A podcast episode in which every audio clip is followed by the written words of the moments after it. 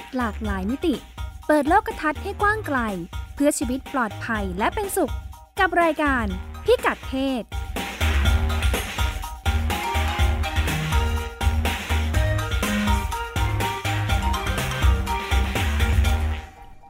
พบกันเป็นประจำทุกสัปดาห์นะคะ กับรายการพิกัดเพศนะคะ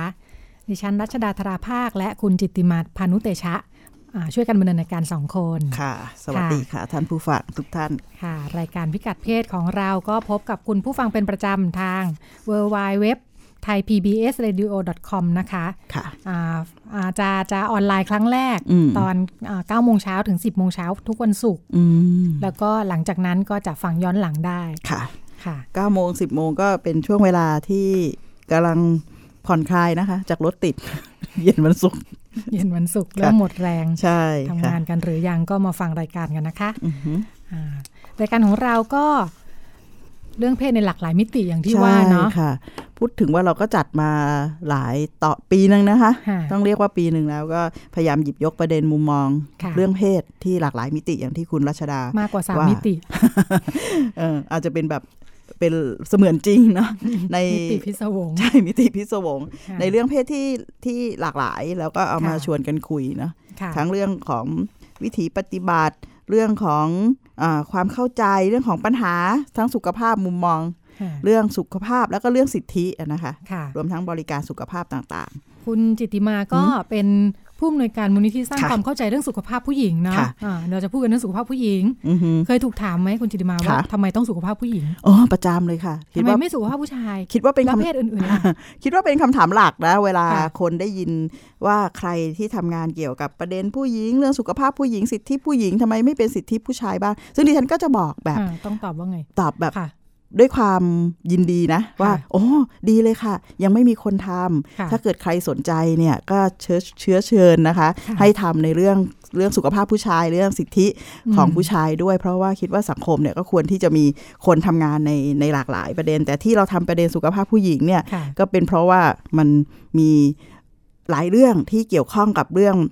สุสุขภาพแล้วก็สิทธิเรื่องสุขภาพผู้หญิงที่มันถูกละเลย แล้วเอาเข้าจริงเมื่อเราทำงานไปมูลนิธิสร้างความเข้าใจเรื่องสุขภาพผู้หญิงเนี่ย ปีนี้ก็ถ้าถ้าเป็นอายุของคนก็เข้าสู่วัยรุ่นนะค่ะโอ้จะเป็นเป็นสาวแล้วสิอืมสิบห้าปีนะคะโอ้ค่ะสิบห้าสิบหกปีต้องพูดว่าเลยพรีทีและกำลังค่ะจะเป็นเป็นวัยรุ่นเต็มตัวนะคะค่ะก็สิบห้าสิบหกปีงั้นตลอดระยะเวลาการทำงานเรื่องเนี้ยเราพบว่าการทำงานเนี่ย เรามุ่งเน้นที่จะทำให้สุขภาพผู้หญิงได้รับการคุ้มครองค่ะแต่กระบวนการทำงานไม่ใช่การทำงานเฉพาะกับผู้หญิงแน่นอนอืมมันคือการทำงานกับสังคมค่ะกับทุกเพศทุกวัย แล้วก็เป็นการทำงานที่ทำให้เห็นว่าเอ่อถึงเป้าหมายจะเป็นเรื่องสุขภาพผู้หญิงได้รับการคุ้มครองได้รับการดูแล แต่เราไม่สามารถที่จะแยกผู้หญิงออกจากสังคมที่เป็นอยู่อืมงั้นสังคมค่ะต้องเปลี่ยนแปลงมุมมองหลายอย่าง เพื่อที่จะเอื้อให้ผู้หญิงได้มีสุขภาพ ทางเพศที่ดีค่ะค่ะแสดงว่าคนยังนึกไม่ค่อยออกว่าทำไมสุขภาพอืมผู้หญิงถึงต้องแยกออกจากเพศอื่นค่ะๆใช่ไหมที่มีการถามแบบนี้ แล้วเวลาในยะค่ะว่าเวลาเราพูดถึงเรื่องสุขภาพผู้หญิงเนี่ยไม่ค่ะใช่หมายถึงว่าอ่าผู้หญิงปวดหัว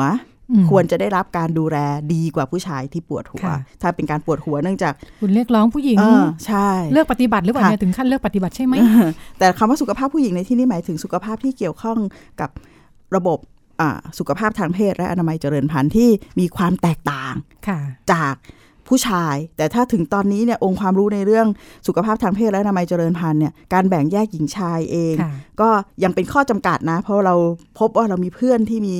ความหลากหลายทางเพศ คนค่ะซึ่งเป็นผู้หญิงข้ามเพศอืมหมายความว่าเกิดมาอูแวะเนี่ยอาจจะมีค่ะจูมีอันทะ แต่ค่ะเมื่อโตขึ้นเนี่ยเขาก็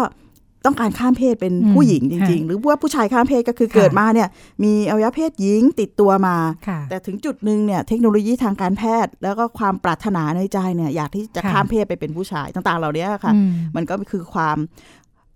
ลึกลับไม่คคำว่าลึกลับไม่เป็นเรื่องที่เราต้องค้นหาและมีองค์ค่ะความรู้อีกเยอะทั้งทางค่ะสังคมศาสตร์ แล้วก็ทาง วิทยาศาสตร์และรวมทั้งเรื่องทางสุขภาพอะค่ะค่ะต้องอัปเดตเรื่อยๆ ไม่สิอืมไม่ไม่ไม่ไม่สุดไม่สิ้นนะคะ แสดงว่าอย่างเรื่องสุขภาพผู้หญิง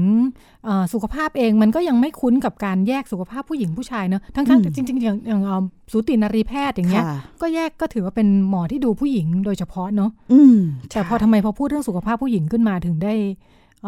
รู้สึกมีคำถามอะไรอย่างนี้ มันอืมอาจจะเป็นฐานค่ะคิดว่าค่ะเราแบ่งเขาแบ่งเราอะค่ะอืมฮะแต่ถ้าค่ะเรามองว่าทุกอย่างมันค่ะมีเรื่องซึ่งมันต้องการองค์ความรู้ความเฉพาะเจาะจงค่ะเพื่อให้เข้าใจ ความหลากหลายเข้าใจบริบทนั้นจริงๆเนี่ยค่ะความแบ่งเขาแบ่งเราเนี่ยมันจะน้อย งั้นบอกว่าถ้าเราอยู่ในสังคมที่มีความหลากหลายและต้องการความเข้าใจที่มันเฉพาะเจาะจงเนี่ยการศึกษาเชิงลึกกับทุกกลุ่มเนี่ยเป็นเรื่องสำคัญจำเป็นอืมมากค่ะๆอย่างเช่นตอนนี้เนี่ยกระแสทางการแพทย์บอกว่า โอ้ เราขาดแพทย์ที่เชี่ยวชาญ แพทย์ที่เป็นความเชี่ยวชาญเรื่องหมอที่เป็นหมอวัยรุ่นนะคะค่ะเพราะว่าเรามีหมอเด็กอืมเด็กเลยนะคะค่ะแล้วก็ พอจากหมอเด็กเนี่ยค่ะไม่มีแล้วหมอวัยรุ่นแต่เป็นอืมหมอผู้ใหญ่ค่ะแต่ช่วงค่ะเปลี่ยนผ่านระหว่างเด็ก สู่เป็นผู้ใหญ่เต็มตัวเนี่ยมันคือวัยรุ่นอืมซึ่งหมอเฉพาะทางเรื่องวัยรุ่นเนี่ยค่ะมีน้อยมาก แล้วก็ค่ะเพิ่งเริ่มกลับเพิ่งเริ่มเป็นที่ตื่นตัวว่าเป็นหมอเฉพาะทางวัยรุ่นเนี่ยอืมเอ่อต้องค่ะมีองค์ความรู้ในเรื่องของการเปลี่ยนแปลงทั้งทางร่างกายแล้วก็ค่ะจิตใจเนี่ยมากขึ้นอย่างเช่น เมื่อวันก่อนพาหลานสาวไปหาหมอค่ะถามว่าอายุเท่าไหร่มบอกว่าอายุครบ 12 ปีได้ค่ะ3 4 วันค่ะอ๋อ งั้นก็ต้องไปรอที่แผนกอายุรกรรม เข้าแผนกเด็กไม่ค่ะได้อีกต่อไปแล้วค่ะอะไรอย่างเงี้ยค่ะอืมฮะค่ะ เราก็เหมือนต้องขยายเออขอบเขตของอืมความรู้ลงไปในค่ะส่วนต่างๆ เพิ่มมากขึ้นค่ะเนาะ เราก็จะมีอืมความรู้เพิ่มมากขึ้นในเรื่องอือฮึต่างๆอืมกลับมาที่สุขภาพผู้หญิงของเราเป็นยังไงบ้าง วันนี้นะคะ หัวข้อเราคืออะไรคะ วันนี้หัวข้อเราคือ สุขภาพและความงาม อืมใต้วงขาค่ะ ฟังดูน่ากลัวไหม ปกติจะได้ยินแต่ใต้วงแขนนะจักรแลขาวอะไรเงี้ยอ่าในใต้วงขานี่อ่ขาต้องขาวด้วยไหมคะาเรื่องราวเป็นไงคะ คุณรัชดาทั้ง health and beauty เนี่ยนะคะอืมเพราะว่ามันมีกระแสเนอะที่เอ่อกระแสใส่ใจสุขภาพก็เพิ่มขึ้นแหละค่ะมันก็สุขภาพทุกส่วนเนาะเรื่องการกินการอยู่เรื่องโน้นอืมเรื่องนี้เนี่ย สุขภาพทางเพศก็เช่นกันเนี่ยค่ะและของผู้หญิงด้วยก็เช่นกันอือฮึเนี่ยนะคะ ในต่างประเทศดิฉันไปเจอข้อมูลอันนึงค่ะ พบว่าเขากำลังนิยมสิ่งที่เรียกว่า เจดเอกเจดเอกเจดที่แปลว่าหยกเนี่ย อืมอืมไข่หยกเนี่ย เอ็กที่แปลว่าไข่ ใช่อือหือมันคือ มันคือหินอืมก้อนเล็กๆสักแบบน้องๆ ลูกปิงปองเนี่ยนะคะ อืมเงาเงาเงาเงาๆมันๆเนาะอ่าค่ะลีลีๆเหมือนเป็นหยกอย่างเงี้ยอือหือเขาก็ใช้เอ่อเจาะรูเจาะรูที่หินก้อนเนี้ยนะคะ ร้อยเชือกไว้ ค่ะ อืมแล้วก็เอาหินก้อนเนี้ยใส่เข้าไปในช่องคลอด อืมแล้วก็ฝึกที่จะควบคุมกล้ามเนื้อ อืมเพื่อให้ในว่าเพื่อให้อ่าช่องคลอดอากล้ามเนื้ออุ้งเชิงกรานเนี่ยแข็งแรงค่ะอืมมันคล้ายๆ โยคะอะดูเหมือนมันจะมาจากพวกศาสตร์โยคะอะค่ะในการแบบฝึกเอ่อเคลื่อนไหวร่างกายควบคุมสติไปพร้อม ๆ กันอะค่ะไรอย่างเงี้ยถ้าถ้าในการฝึกค่ะนี่เป็นอะไรท่านั่งท่านอนหรือว่าท่ายืน เหมือนเขาก็ทำกันได้หลายท่านะอืมแต่ว่าถ้าแบบก้าวหน้ามากๆ เนี่ยก็คือเหมือน ถ้ายืนมันก็จะยากกว่าเนาะเพราะว่ามันค่ะคือแรงโน้มถ่วงของโลกเนี่ยมันก็จะดึงไอ้หินอือฮึนี่ลงมาใช่ไหมค่ะอ่าทีนี้ก็ต้องฝืนด้วยการอ่าควบคุมกล้ามเนื้อของอืมตัวเอง เพื่อจะให้หินก้อนเนี้ยมันไม่ร่วงลงมาเนี่ยอืมอืมแล้วก็เวลาเขาฝึกไปถึงแบบก้าวหน้ามากๆ คือกล้ามเนื้อชั้นแข็งแรงเนาะเอออืมเวลาเหมือนคนออกกำลังกายอะ่ะมันก็จะท้าทายขึ้นเรื่อยๆ เหมือนเวลาคนยกเวทอย่างเงี้ยค่ะน้ำหนักมันก็จะเพิ่มขึ้นเรื่อยอืมๆอันนี้ก็แทนที่จะมีแค่หินอยู่เฉยๆเนี่ยอืมมันมีเชือกอยู่แล้วก็อีกด้านหนึ่งเอาเชือก ร้อยอืมอะไรไว้สักอย่างหนึ่งอะค่ะเพื่อให้น้ำหนักมันเพิ่มขึ้นทำให้ต้องเพิ่มอ่าต้องเพิ่มเหมือนกับกล้ามเนื้อมันแข็งแรงขึ้นแล้วเราควบคุมมันได้มากขึ้นอืมมันก็จะทำให้แม้จะมีของที่มีน้ำหนักอยู่ด้านล่างเนี่ยอือหือถ่วงเนี่ย มันก็ยังไม่หลุดลงมาเลยอะ่ะอืมอย่างหนีบมันไม่ได้เนี่ยค่ะ อืมบางบางที่ที่เห็นแบบว่าหนักๆนะ ก็เช่น เอาเอาดัมเบลเนี่ย ถ่วงไว้อีกข้างหนึ่งโอ้ ที่เห็นหนักที่สุดเนี่ยดิฉันอือฮึคิดว่าดิฉันเห็นเขาเอ่อกระดาน windsurf อะคุณผู้ฟังคุณจิติมาอ๋อแล้วก็ผูกเชือกไว้ค่ะแล้วก็อีกด้านหนึ่งก็คือค่ะเนี่ยแหละเจ็ egg อยู่ในช่องคลอดค่ะเนี่ยท่านท่านผู้ผู้ฟังลองจินตนาการค่ะนะคะ มันจะมีไข่เอ้ยมีหินที่เป็นก้อนหยกเล็กๆนะเนี่ยนะก้อนกลมเล็กๆ ที่มีค่ะลักษณะเหมือนไข่ไก่เนาะค่ะถ้าถ้าเท่าที่ดูข้อมูลเนี่ยมันมีหลายไซส์ด้วยนะค่ะ L M S อย่างค่ะเช่นไซส์ S เนี่ยก็ประมาณยะความยาวเนาะประมาณ 8 เซนอืมไม่รู้ไม่รู้เออเล็กหรือใหญ่จะยากกว่ากันเนาะเออ M ก็คือ 9 เซนแล้วก็ L นี่ก็คือ 10.5 เนาะแล้วค่ะแล้วหินเหล่านี้เนี่ยค่ะมีมีเชือกมีรูให้ให้มีรูให้เชือกร้อยให้ได้เชือกร้อยค่ะแล้วก็เอาหินใส่ไปค่ะโดยให้ปลายของเชือกเนี่ย ออกมาทางช่องคลอดค่ะแล้วอีปลายเชือกอันเนี้ยอืมก็สามารถที่จะผูกวัตถุสใดๆสิ่งของอืมใด ๆ ที่มีค่ะน้ำหนักค่ะ งั้นการเอ็กซ์ไซส์อันนี้ก็ต้องอยู่ในท่ายืนนะค่ะและแบบเนี้ยค่ะอ๋อเขาทำไปทำไมคะเนี่ยเขาบอกว่าเนี่ยแหละ ให้เอ่ออุ้งกล้ามเนื้ออุ้งเชิงกรานแข็งแรอืงมเออที่น่าสนใจคืออะไรรู้ไหมอือฮึดิฉันน่ะพบค่ะไม่ค่อยมีข้อมูลภาษาไทยนะอ่ามีแต่ข้อมูลภาษาอังกฤษเต็มเลยค่ะแต่ว่าถามว่าเขาไปฝึกกันที่ไหนเนี่ยเขาฝึกที่เมืองไทย จริงเหรอเออแหล่งฝึก โยคะแบบเนี้ยเอออยู่ที่ประเทศไทยนี่แหละเออโดยนะเออฝรั่งเขาก็ค่ะมีเขียนเว็บเขียนอะไรกันใหญ่โตว่าแบบ อืมอืมเนี่ยมาเรียนได้ที่ประเทศไทยนี่แหละอืมเออเราก็ไม่ค่อยรู้กันเนาะอือหือเอออมดังด้วยนะ บอกว่าเนี่ยอืมล่าสุดคุณคุณ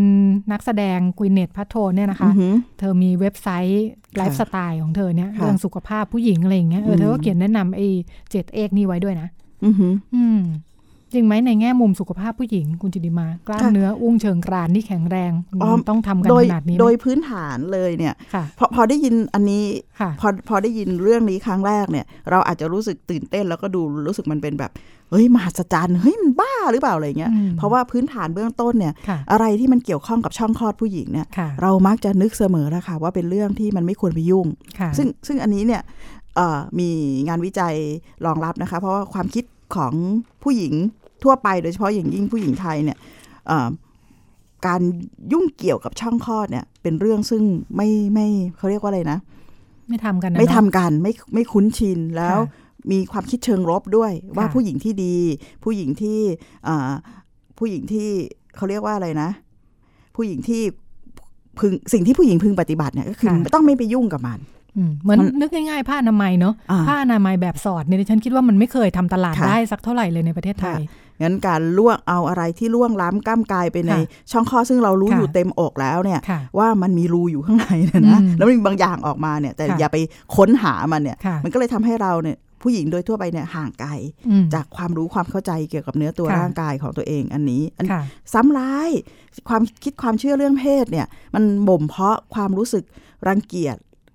อวัยวะเพศตัวเองกับอืมผู้หญิงเนี่ยเยอะมากอืมอย่างเช่น เป็นของต่ำเป็นของย่าตามเหรออืมค่ะเป็นเลือดเสียที่ออกมาค่ะจาก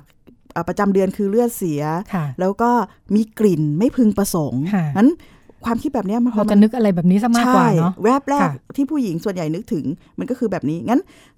พอบอกว่าถูกห้ามเนาะค่ะอย่าไปยุ่งในขณะเดียวกัน ก็ถูกปลูกฝังว่าค่ะอวัยวะเพศเนี่ยมันมันเป็นของต่ำมันมีกลิ่นมันสกปรกเนี่ย ผู้หญิงอยู่กับความรู้สึกแบบนี้เนี่ยค่ะแต่ในความเป็นจริง มีงานวิจัยเลยนะคะ เรียก vagina practice ผู้หญิงทำอะไรกับช่องคลอดตัวเองบ้างอืมเราพบว่าผู้หญิงค่ะหลายคนเนี่ยพยายามหาทางอืมที่จะดูแลค่ะรักษาช่องคลอดของตัวเองค่ะเพื่อที่จะได้หลุดพ้นจากความเชื่อว่ามันสกปรกมันต่ำมีงานวิจัยที่มหิดลทำไว้นะคะ ว่าเขาเนี่ยบางครั้งเขาก็ผู้หญิงบางคนอะ มันมันงั้นข้อมูลที่เขาได้มาจึงเป็นข้อมูลกระซิบ แล้วก็ไม่ดีกับสุขภาพอืมค่ะอย่างเช่นว่า เอายาสีฟันไปทา มันจะค่ะทำให้สะอาดขึ้นอะไรแบบเนี้ยอืมซึ่งเป็นข้อค่ะมูลที่ทำให้ผู้ผู้หญิงหลายคนเนี่ยเสียสุขภาพ หรือบางบางคนนะคิดว่ามันเหม็นนะค่ะก็เลยสวนล้างตลอดเวลาค่ะต่างๆค่ะเหล่านี้เป็นต้นนั้นแค่การจะหาข้อมูลนี่ก็ใช่ดูไม่ดีแล้วใช่ไหมถูกต้องเมื่อค่ะไม่ควรจะไปยุ่ดังงกันั้บนมันพอเนาะมันมีค่ะเรื่องเอ้ย เรื่องหินหยกเนี่ยนะคะค่ะหินหยกทรงพลังเนี่ยนะคะอืมที่ฉันตั้งค่ะชื่อเองนะคะค่ะเจดเอกเนี่ยนะคะ ก็มันก็เลยทำให้คนเนี่ยรีบกระโจนไปสู่ความคิดความเชื่อว่าค่ะอ๋อคนเหล่านี้เนี่ยเอ็กซ์ไซส์ช่องคลอด เพื่อตอบสนอง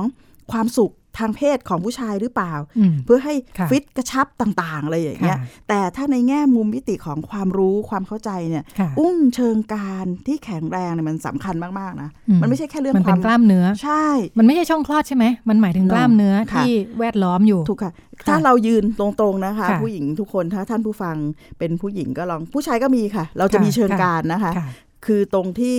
อ่าเขาเรียกว่าอะไรนะต่อ จากกต้ระนดูกขาเนี่ยกระดูกกระดูกเชิงกรานเชิงกรานเราจะใช่นึกอค่ะอกเนาะที่ที่จากต้นขาขึ้นมาค่ะอยู่ระหว่างท้องน้อยของเราทั้งสองค่ะข้างเลยค่ะค่ะ แล้วกล้ามเนื้อตรงบริเวณนั้นเนี่ยเรียกว่ากล้ามเนื้อที่เป็นอุ้งเชิงกรานค่ะค่ะเขาบอกว่ามันทำอะไรบ้าง หน้าที่ของมันก็คือประคองอวัยวะภายในมของพวกเราทุกคนทั้งผู้หญิงผู้ชายนะคะค่ะมีมีคำกล่าวว่าโดยในยุค ข้อมูลที่ได้มานะคะ ไม่สามารถระบุแหล่งได้อ่านหนังสือมาจากหลายที่ค่ะจำจำๆเอา เขาบอกว่ามนุษย์เนี่ยเดิมทีมนุษย์เป็นสัตว์ที่เดินสี่ขาใช่ไหมคะค่ะพอมันวิวัฒนาการมาจนกระทั่งถึงการที่เราเดินสองยืขานตแล้วรงก็หลังตรงเนี่ยนะคะค่ะงั้นภาระหลักเนี่ยภาระหนักมากเลยอืมค่ะก็คืออยู่ที่อุ้งเชิงกลางที่จะพยุงเอาอวัยวะเครื่องในเราอะค่ะ ไม่ให้ไหลลงสู่แรงโน้มถ่วงของโลก จริงเหรอจริเองอเนอะเราก็ไม่เคยคิดเรื่องนี้อือหือสักเท่าไหร่เนาะค่ะว่า เวลายืนแล้วตับไตไส้พุงเราจะไหลลงไปข้างล่างใช่นี่เหรอคุณใช่จิติมา ถ้าถูกไม่ต้มีองอะไรกั้นไว้ใช่ไหมคน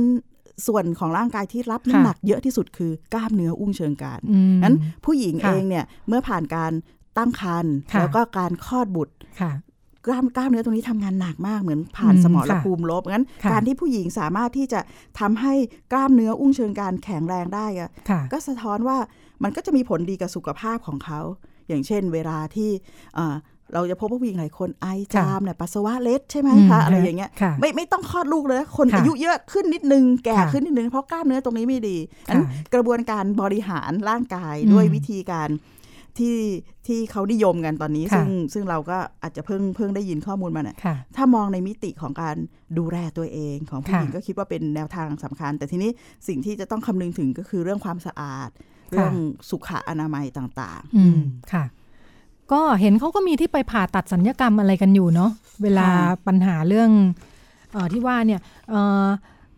กล้ามเนื้ออุ้งเชิงกรานเอ่อเขาบอกว่าที่มันพยุงพยุงอวัยวะส่วนต่างๆ ไว้เนี่ยเอ่อมีข้อมูลว่าถ้า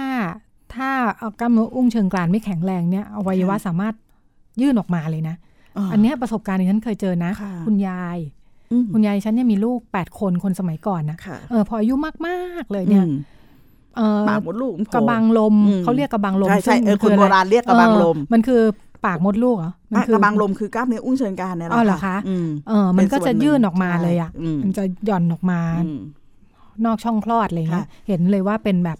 เออเป็นมีอะไรยื่นออกมาอะไรใช่เงี้ยค่ะอืมงั้นสิ่งที่เรามักจะได้ยินค่ะเสมอก็คือการฝึกขมิบค่ะสำหรับผู้หญิงบอกว่านั่งนั่งอยู่เนี่ยนะคะ ถ้าค่ะคุณขมิบ ได้วันหนึ่งให้ต่ำไม่เอ่อท่านผู้ฟังถ้าฟังอยู่ก็ค่ะขมิบไปด้วยนะคะอืมก็ก็จะทำให้กล้ามเนื้ออุ้งเชิงกรานค่ะหรือว่ากระบังลมหรืออะไรสารพัดในค่ะกลุ่มที่เป็นกล้ามเนื้อตรงเนี้ยแข็งแรงมากขึ้นอืมซึ่งซึ่งอันนี้มันค่ะมันมันเป็นเรื่องที่เป็นพื้นฐานนะ ถ้าเราได้อืมได้ฝึกค่ะเวทเทรนนิ่งนะเวทเทรนนิ่งเกี่ยวกับอุ้งเชิงกรานก็มัน่านจะก็จะดีเกี่ยวข้องขึ้นกับการควบคุมอ่าปัสสาวะอะไรต่ออะไรถูกต้องด้วยเนาะค่ะที่เป็นชีวิตประจำวันอืมเขาบอกว่าจริง ๆ แล้วก่อนที่จะเอ่อมานิยม ไข่หินไข่หยกกันเนี่ยนะคะค่ะก่อนหน้านี้ก็มีกระแสอืมฮิตกันมาสำหรับทางผู้หญิงตะวันอืมตกเนี่ย คุณ Gwyneth อีกเช่นกัน Gwyneth อืม Paltrow เนี่ย เธอดูจะนำนำสมัยตลอดเรื่องการดูแลสุขภาพผู้หญิงเนี่ยนะค่ะก่อนหน้านี้เธอก็เคยเขียนถึง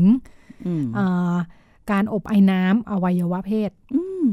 หญิง เขียนอืมถึงไว้ว่าแบบ มันดีงามมันฟิน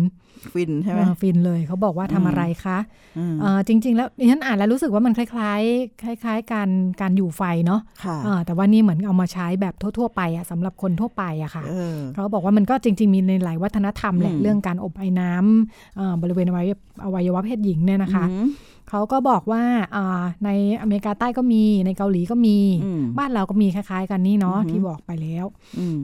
เขาบอกว่าจะทำให้เอ่อช่วยให้มีสุขภาพทางเพศ และอนามัยเจริญพันธุ์ที่ดี เหมือนเป็นการดีท็อกซ์ด้วยอืมอืมช่วยแก้ปัญหาเรื่องอาประจำเดือน เรื่องการมีลูกยากโรคเกี่ยวกับอวัยวะสืบพันธุ์ภายในแผลเปื่อยอะไรต่าง ๆ เนี่ยอืมเขาบอกว่าในสหรัฐนะคะ การอบไอ้น้ำที่ว่าเนี่ย ราคาประมาณ 7 700ถึงถึง 2,600 บาทไทยนะอืมบอกว่าวิธีก็คือ สวมกระโปรงสุ่ม แล้วก็ไปนั่งเก้าอี้ ที่มีรูอยู่ตรงกลางอืมแล้วก็ข้างล่างก็จะมีนี่แหละค่ะมีหม้อต้ม ก็จะมีไอ้น้ำร้อนแล้วก็ควันสมุนไพรอืมอืมจ่ายไปหลายพันเนี่ยได้มา30นาทีอืมอืมดูทรงแล้วก็เหมือนอยู่ไฟหลังคลอดบ้านเรานี่แหละค่ะอะไรก็ดีมีข้อถกเถียงนะคะ แพทย์สมัยใหม่ก็มักจะรู้สึกแปลกๆกับวิธีการเก่าๆ ที่มันเป็นแบบความความคิดความเชื่อดั้งเดิมอยู่เสมอเนาะค่ะก็จะรู้สึกว่ามันไม่มีผลการวิจัยว่ามันมีประโยชน์อะไรจริง ๆ หรือเปล่า แล้วก็เป็นห่วงด้วยเดี๋ยวจะโดนลวกไหมอืมมันร้อนเกินไปอืมหรือเปล่าอะไรอย่างนี้นะคะ ก็มองว่าไม่จำเป็น ก็มีข้อมูลจากสถาบันวิจัยของอังกฤษนะคะอีกอันหนึ่งก็บอกว่าจริง ๆ แล้วอวัยวะเพศหญิงก็ดูแลตัวเองได้อยู่แล้วนะคะ อืมอืมเพราะว่ามีแบคทีเรียแลคโตบาซิลัสชื่อคุ้นอืมๆคล้าย ๆ อยู่ในนมเปรี้ยว นมเปรี้ยวนมเปรี้ยว อันเดียวกันไหมค่ะ อันเดียวกันนะ อันเดียวกันค่ะ ค่ะ บอกว่าปกติเนี่ยก็จะมีแบคทีเรีย ที่ดีอันนี้แหละอืมช่วยต่อต้านไวรัส และก็ค่ะช่วยต่อต้านแบคทีเรียที่เป็นอันตรายอยู่แล้วนะคะอืมเพราะฉะนั้นก็ไม่จำเป็นต้องไปยุ่งวุ่นวายกับมันอีกค่ะการใช้อ่าสเปรย์ดับกลิ่นหรือว่าน้ำยาทำความสะอาดอะไรต่างๆ เนี่ยก็บอกว่าไม่จำเป็นนะมันจะทำให้อืมเสียสมดุลซะเปล่าอือหือๆอืมเขาก็เลยสงสัยว่ารวมทั้งการอบไอ้น้ำด้วยไหมอืมอยู่ดีๆ ของมันก็สมดุลดูแลตัวเองได้อยู่แล้วอืมอืมอืมการอบไอ้น้ำจะไม่ดีหรือเปล่าอะไรอย่างนี้ค่ะนะคะ แต่ก็แพทย์บางท่านนะคะ มีสูตินรีแพทย์จากที่เท็กซัสอีกท่านหนึ่งก็บอกว่าอืมมันก็เหมือนซาวน่าละมั้งอืมอืมก็ทำให้หลอดเลือดขยายตัวระบบไหลเวียนเลือดดีขึ้น ช่วยค่ะให้ผ่อนคลายอืมก็น่าจะช่วยเรื่องประจำเดือนได้อยู่อืมก็เป็นข้อถกเถียงกันไปค่ะเป็นเรื่องของการดูแลสุขภาพที่เราอาจจะไม่ค่อยคุ้นชิน ความจริงของเราก็มีนะบ้านเราดิฉันเปิดไปดิฉันก็ว่ามี รับผ่าตัดไอ้โน่นไอ้นี่กันแถวค่ะโน่นนี่เต็มไปหมดเนาะค่ะอืมเพียงแต่ว่าก็ไม่ได้เป็นที่พูดถึงกันมากนักนะคะ อย่างกรณีเรื่องกระแสอบไอ้น้ำแล้วก็ข้อมูลที่คุณรัชดาค่ะเอ่อมาเล่าให้เราฟังเนี่ยดิฉันเห็นประเด็นอยู่สองประเด็นที่มันค่ะมันชัดเจนมากแล้วในฐานะที่เป็นคนทำงานเรื่องสุขภาพผู้หญิงก็เห็นว่าค่ะการการถกเถียงเชิงแนวคิดสองเรื่องเนี้ยก็ยังเป็นเรื่องใหญ่เสมอค่ะเวลาเราเรามองเรื่องสุขภาพค่ะข้อแรกก็คืออา เราแพทย์การแพทย์สมัยใหม่เนี่ยค่ะมันทำให้เอ่อวิธีการดูแลตัวเองของผู้หญิง ซึ่งเป็นค่ะภูมิปัญญาส่งต่อกันมาในหลาย ๆ เรื่องเนี่ยมันถูกบอกว่าเป็นความเชื่อที่งมงายค่ะเพราะมันดึงเรื่องของการดูแล ดึงเรื่องของการรักษาและความเชี่ยวชาญน่ะไปอยู่ในมือค่ะหมอ จริง ๆ แล้วต้องหมอนะเออถ้าแพทย์ใช่สมัยใหม่ต้องถึงมือหมอใช่ไหมต้องถึงมือหมอมงั้นค่ะพอเป็นแบบนี้วิธีการดั้งเดิมค่ะที่ผู้หญิงใช้ในการดูแลสุขภาพตัวค่ะเองเนี่ย มันจึง สลายไปเลย แล้วพออืมยิ่งค่ะยิ่งข้อสองก็คือ พอมันเป็นเรื่องเพศค่ะผู้หญิงยิ่งจะต้องไม่ยุ่งเกี่ยวไม่มีความรู้ค่ะเพราะเราพบว่าหลายครั้งหลายอย่างเนี่ย ผู้หญิงถ้าเป็นถ้ามันมีองค์ความรู้อยู่กับตัวเองเนี่ยผู้หญิงค่ะสามารถที่จะใช้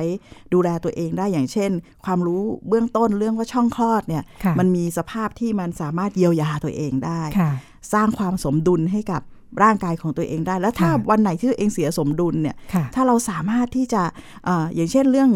โยเกิร์ตนะคะ ซึ่งมีค่ะแบคทีเรียที่เป็นชนิดแบคแลคทีโตเรียบัสใช่ลัสเนี่เนี่ยยนะนะคะคะค่ะแล้วถ้าโยเกิร์ตแบบที่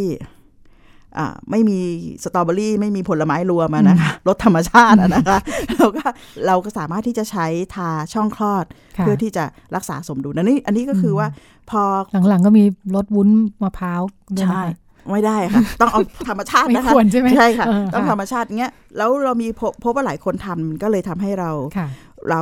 มันก็ดูแลตัวเองในระดับหนึ่ง แต่ทั้งหมดเนี่ยมันจะทำไม่ได้เลย ถ้าผู้หญิงไม่ได้รู้สึกสะดวกสบายใจกับร่างกายค่ะแล้วบวกบวกกับความเชื่อทางการแพทย์สมัยใหม่ที่บอกว่าทุกอย่างมันต้องพึ่งพิงแพทย์สมัยใหม่ค่ะแล้วก็พึ่งพิงยาที่มันไปทำลายอืมสมดุลอันเนี้ยค่ะนั้นกระบวนการทางการอบไอ้น้ำอะไรสารพัดเนี่ยค่ะ มันก็จะเห็นการโต้เถียงเชิงข้อมูลนะค่ะกับการเออเฮ้ย อันนี้มันก็ทำได้ อันนี้มันอันตรายอันตรายไหมซึ่งค่ะทั้งหมดเนี่ยมันอยู่ที่การประเมิน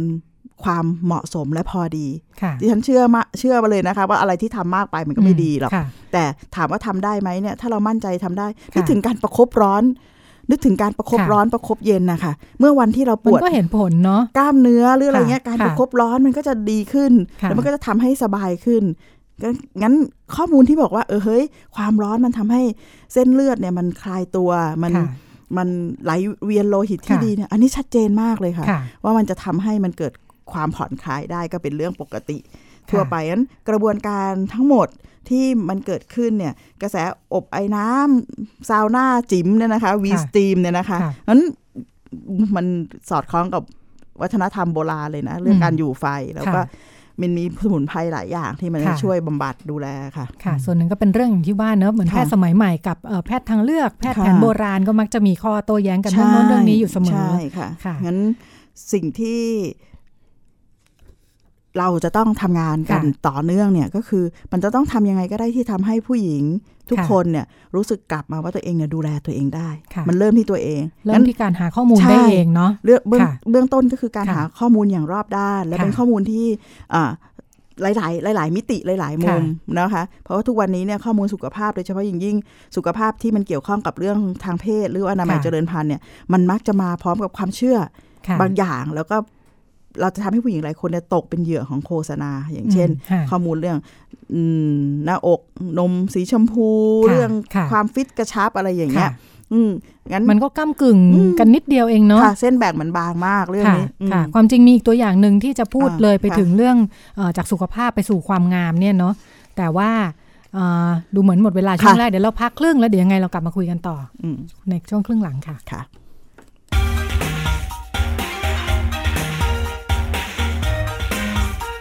ฟังรายการพิกัดเพศ ทาง www.thaipbsonline.net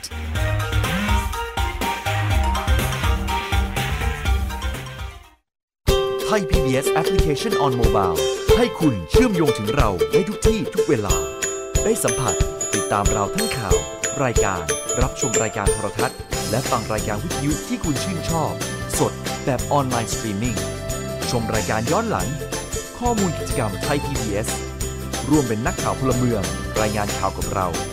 และอีกหลากหลายฟังก์ชัน ให้คุณดาวน์โหลดได้ฟรี ทุกระบบปฏิบัติการ ติดตามข้อมูลเพิ่มเติมได้ที่ www.thaipbs.or.th/digitalmedia ฟัง spot ตัวนี้แล้ว อย่าเพิ่งตกใจนะครับพี่น้องชาวไทย วันนี้ประเทศไทยมีผู้สูงอายุถึง 10 ล้านคนจำนวนผู้สูงอายุจะมีมากกว่าเด็กและวัยรุ่น 1 ใน 10 ต้องอยู่ตามลำพัง อายุจะยืนยาว แถมยังเจ็บป่วยและยากจน คุณคงไม่อยากเป็นหนึ่งในนั้นใช่ไหมครับ เตรียมตัวให้พร้อมตั้งแต่วันนี้ หัวใจไม่มีวันชรา ไทย PBS ติดปีกความคิด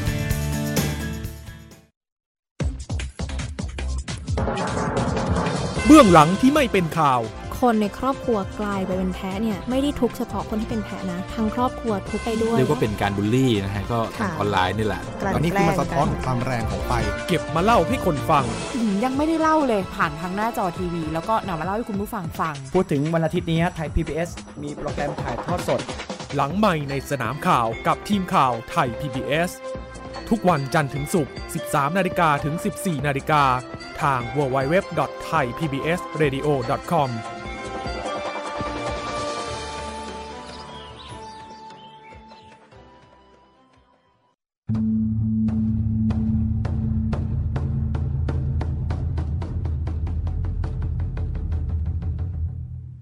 พื้นที่มีเรื่องราว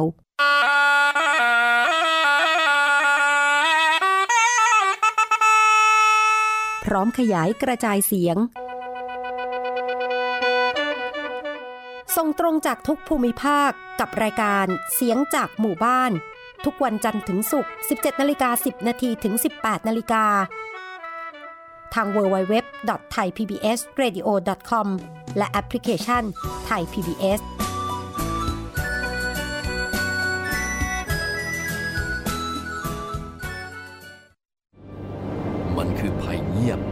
น่าสะพรึงซึ่งคนไทยทุกคนควรรับรู้ ทุกวันนี้กรุงเทพมหานครต้องใช้กำลังคนมากมายในการเก็บขยะมากถึง 8,500 ตันต่อวัน เป็นถุงพลาสติกถึงร้อยละ21 หรือ 1,800 ตันต่อวัน กลายเป็นกองขยะถุงพลาสติกประมาณ 73,036 ล้านใบต่อปี ลองคิดดูว่า ถุงพลาสติกหนึ่งใบ ต้องใช้เวลาย่อยสลาย 450 ปี ที่เหลือจะใช้เวลาอีกนานเท่าใด และเมื่อเผาถุงพลาสติก จะเกิดเป็นมลภาวะทางอากาศมากมายทำให้โลกร้อน และยังทำให้เกิดสารไดออกซิน ซึ่งเป็นสารก่อมะเร็ง รู้อย่างนี้แล้ว คงต้องตัดสินใจเอาเองว่าถุงพลาสติกยังจำเป็นสำหรับคุณอีกหรือไม่ ลด เลิก เพื่อช่วยโลก ไทย PBS ชวนคนไทยลดใช้ถุงพลาสติก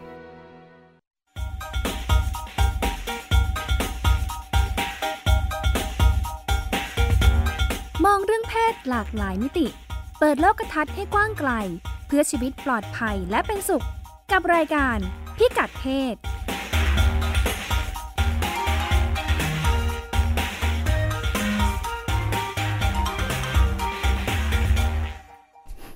กลับมาพบกันในช่วงที่ 2 นะคะ เมื่อกี้ช่วงแรกเราก็คุยกันไปแล้วเรื่องอากระแสดูแลสุขภาพทางเลือกค่ะดูแลสุขภาพผู้หญิงค่ะแบบทางเลือกนะคะอืมอ่าเราก็จะเล่าต่อว่าจากเรื่องสุขภาพแล้วมันก็มักจะข้ามมาสู่เรื่องความงามเนี่ยนะอืมอืมเป็นกระแสอีกเช่นกันว่าอ่าเริ่มมีความจากเดิมเนี่ยเวลาเราพูดถึงสัญญกรรมเนาะเราก็จะนึกถึงค่ะแบบใบหน้า สัญญกรรมอะไรอย่างนี้เพราะคนเห็นค่ะเยอะนะคะ หน้านี่ก็ท คนจะนึกถึงก่อนนะแบบไปไหนก็เจอแต่หน้าใช่คนมองหน้าใช่เกิดมาอืมตื่นมาส่องกระจกก็เจอหน้าตัวเองเนี่ยนะคะค่ะเพราะฉะนั้นสัญญกรรมอ่าใบหน้า จมูกปากตาเนี่ยก็จะทำกันมาแต่ไหนแต่ไรอือฮึช่วงหลังนี่ก็เริ่มมีกระแส เขาเรียกว่าอะไรเนี่ยแลบแลบเบียแลบเบียพลาสติกพลาสตี้เนี่ยนะคะอืมมันคือสัญญกรรมตกแต่งแคมอืมเพื่อ ปรับขนาดรูปทรงที่เปลี่ยนแปลงไปนะคะ เขาบอกว่าเดิมก็เป็นที่นิยมอยู่แล้วแหละในหมู่อ่าผู้หญิงวัยกลางคนนะคะอือฮึวัยทองที่ผ่านการคลอดอะไรอย่างนี้นะคะ ที่จะทำให้อ่าแคมยอนเนี่ยอืมแต่ปัจจุบันที่เป็นข่าวขึ้นมาก็เพราะว่าเริ่มนิยมในหมู่วัยรุ่นนะคะค่ะเขาบอกว่าอ่าที่สหรัฐเนี่ยสมาคมสูตินรีแพทย์นะคะ รายงานว่าเมื่อปี2ปีที่แล้วเนี่ยนะคะ ตัวเลขค่ะเมื่อปี 05 0 2015 เนี่ยค่ะมีเอ่อ สาววัยรุ่นอายุที่น้อยกว่า 18 ปีเนี่ยเข้ารับการบริการสัญญกรรมตกแต่งแคมเนี่ยอือฮึประมาณ 400รายค่ะเพิ่มขึ้นจากอ่าปีก่อนหน้า 2 เท่าเลยนะคะอือฮึแล้วก็เชื่อว่ายังมีที่ไม่ได้ไม่ได้การมีการบันทึกไว้อีกต่างหากโดยเนี่ยที่รวบรวมมาได้ก็ 400รายเข้าไปแล้ว อายุต่ำกว่า 18 นะ อืมอืมทางประธานสมาคมก็เอ่อตัวเลขนี้ก็รู้สึกเป็นห่วงนะคะอืมประธานสมาคมแกก็บอกว่าเอ่อจริง ๆ แล้วสัญญาแพทย์ควรจะผ่าตัดให้เฉพาะรายที่มีปัญหานะคะใช่เช่นเอ่อ ปัญหาทางจิตใจก็ได้นะ เช่นอืมเป็นโรคที่ไม่ชอบรูปร่างหน้าตาของตัวเองอืมทนไม่ได้จริง ๆ เลยอืมเพราะว่าความการผ่าตัดก็มีความเสี่ยงด้วยนะคะค่ะอืมอาจจะทำให้เกิดการระคายเคืองคันติดเชื้อ โดยเฉพาะวัยรุ่นที่เขาบอกว่าอวัยวะเพศอวัยวะเพศเนี่ยก็ยังพัฒนาไม่เต็มที่เนี่ยอืมเออไปผ่าตัดตกแต่งอะไรอย่างเงี้ยค่ะอืมก็อาจจะมีปัญหาได้ อืม